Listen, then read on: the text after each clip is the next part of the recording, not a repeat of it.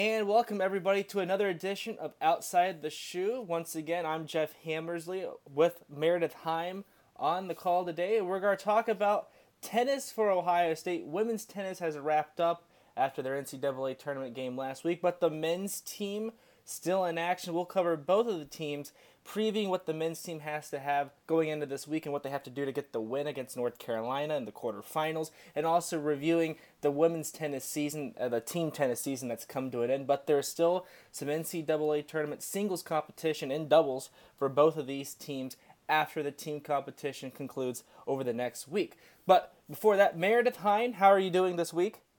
I'm great. We get to talk about tennis. Abs- absolutely. Awesome. And the men's tennis team still rolling. That's the important thing. Last week they took down Columbia, the Lions, in a 4 1 contest to get to the NCAA tournament quarterfinals. We knew the Buckeyes were pretty good this season 32 and 2 now overall. But in this NCAA tournament play, they've looked kind of unstoppable. They beat Cleveland State for nothing. They rolled over number 35 Vanderbilt for nothing. They beat Columbia for 1 what does OSU have to do against North Carolina, who entered this tournament? It kind of found their own. They took down Southern California in the 8 9 matchup. They were the number 9, a 4 1 victory for them on the road in LA. But what does Ohio State have to do on Thursday to keep the momentum up and get one step closer to winning the NCAA team tournament?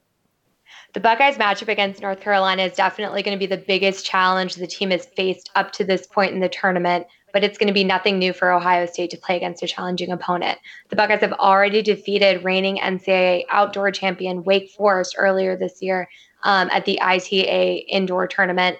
Um, and they've remained strong against other ACC powers throughout this season.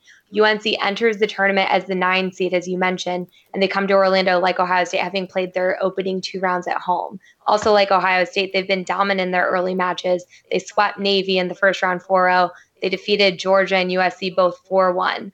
Um, Ohio State's going to need to continue to rely on strong doubles play to get that doubles point, um, and then a solid performance from its single stars, JJ Wolf and John McNally. Yeah, absolutely, Meredith. That's the, the main point for Ohio State and the main point for how they're getting most of these wins here. JJ Wolf on the season, virtually unstoppable, 32 and 1 now overall in single play. John McNally not too far behind at 26 and 6 in the double circuit between Martin Joyce, J.J. Wolf, that team is now 16 4, getting one of their wins against Columbia. Martin Joyce, Hunter Tubert, also 14 4, also got the point the last time out. I think for Ohio State, these guys, that's kind of where you got to lean to, especially for that doubles point. But in the singles point, uh, to get the singles points, J.J. Wolf, John McNally, Martin Joyce, just three pieces of the puzzle for Ohio State to get some more wins going into the finals. But what makes someone like JJ Wolf that dominant where they are 32 and 1 on the season playing now very much deep into the NCAA tournament play but he's still getting wins and for the Buckeyes as a whole they're still getting points. How do you stay that dominant yeah, as you mentioned, uh, JJ Wolf really been an anchor for this team up to the Michigan match in the Big Ten tournament. He was undefeated, 29 and 0 in singles, and those matches, like I mentioned before, were coming against teams like Wake Forest, teams that have won championships in recent memory. He's dominant not only against weaker competition, but also against superior competition from a team perspective. Wolf is 2 and 0 in the NCAA tournament thus far his match against Cleveland State uh, recently was unfinished, and the Buckeyes have lost only twice this season, and both of those occasions were when Wolf was on the sidelines. On John, for John McNally, he's also been solid, as you mentioned, 17 and three on court two this season for the Buckeyes is the number two singles player on the team. He's a top 30 player himself. He's continued to demonstrate his ability to rise above the competition, and both of these players are going to be anchors for Ohio State in this tournament. Absolutely, Meredith. Trying to find the anchor, I think that is an important thing, especially in this tournament play where we just don't know anything can happen. Once you're playing, it's down to one match, and that's really how what your season comes down to. Now they're on the road, technically at a neutral venue in Orlando, but on the season, Ohio State, as I mentioned before, 32 and two, 18 and 0 at home, 7 and 2 away from home on a true away venue, but 6 and 0 on neutral. I think at this point, uh, you can make the. I like to lump away and neutrals as the same kind of thing at this point because you just didn't know what's going to happen. North Carolina brings Blaine Boyden, their senior. He's on an eight-match winning streak. The last loss to Wake Forest, one of the best teams that was out there on the tennis circuit. Freshman Brian Cernoch, he clinched the win at USC. For Ohio State, is playing away from home. Is that going to be a factor this deep in the tournament? As we look at the field right now, Ohio State is the, the top seed left they seem like the team to beat, but does that also play into a part where now they have to be really looking for the upset?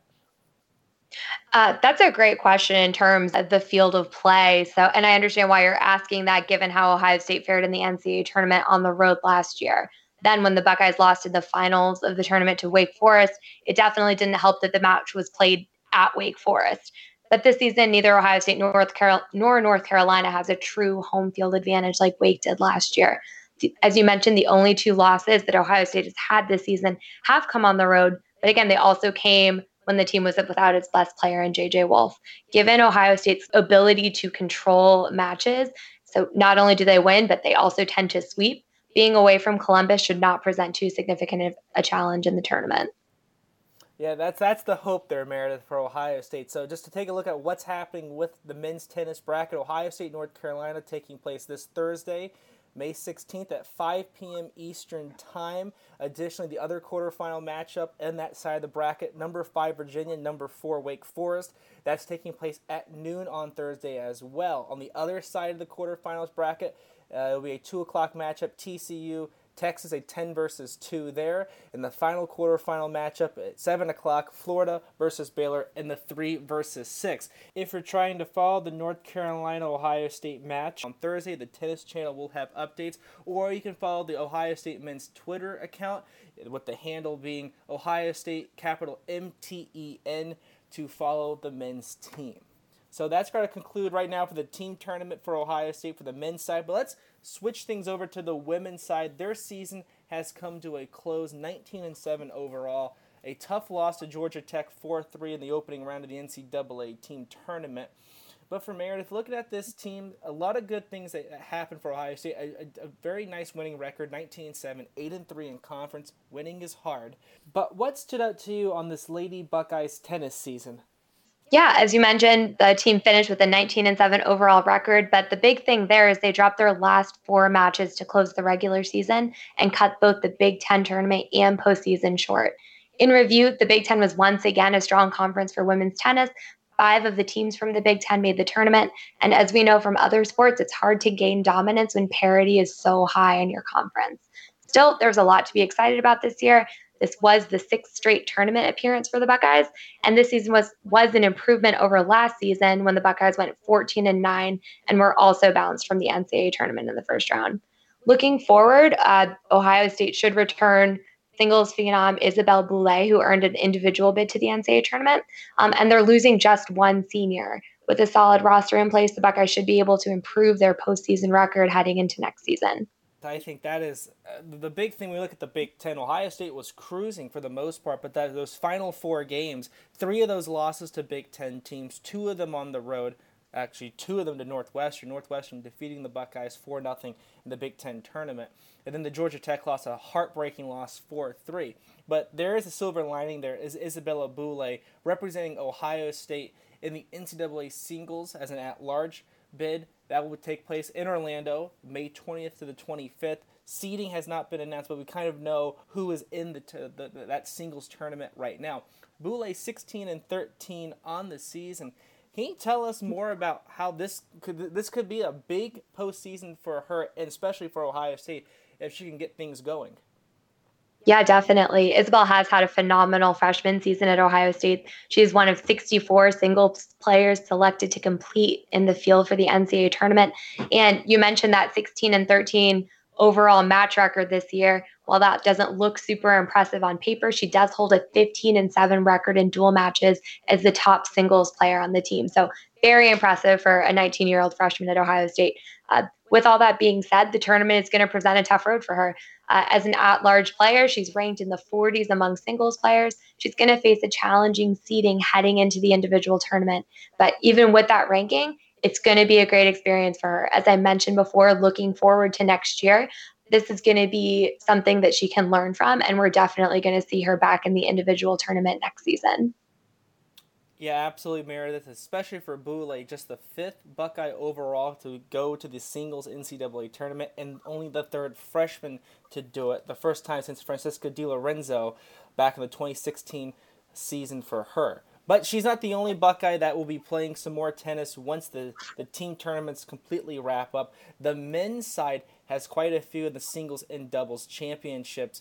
Who should we be on the lookout on that side of the bracket? Yeah. Uh, so it makes sense that as the top team in the country, the Ohio State men's squad would send a lot of players to the individual championships.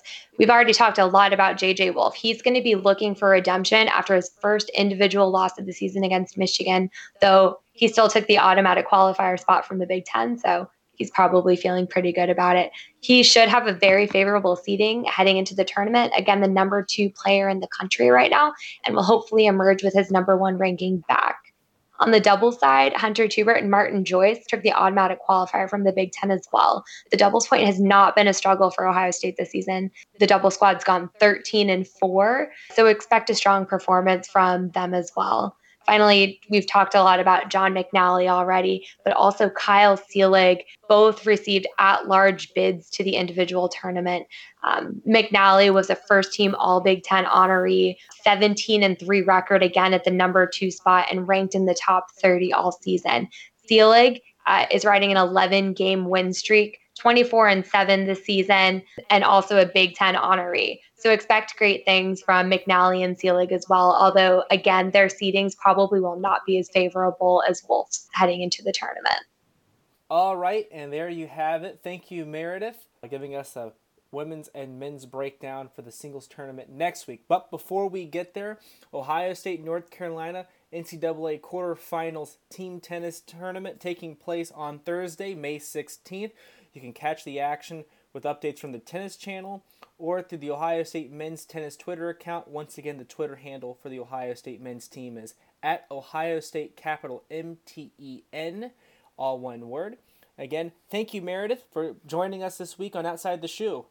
Thank you. And that will conclude this week's edition of Outside the Shoe. Meredith Hine, I'm Jeff Hammersley. Thank you for listening, and we'll catch you again next week. Thank you.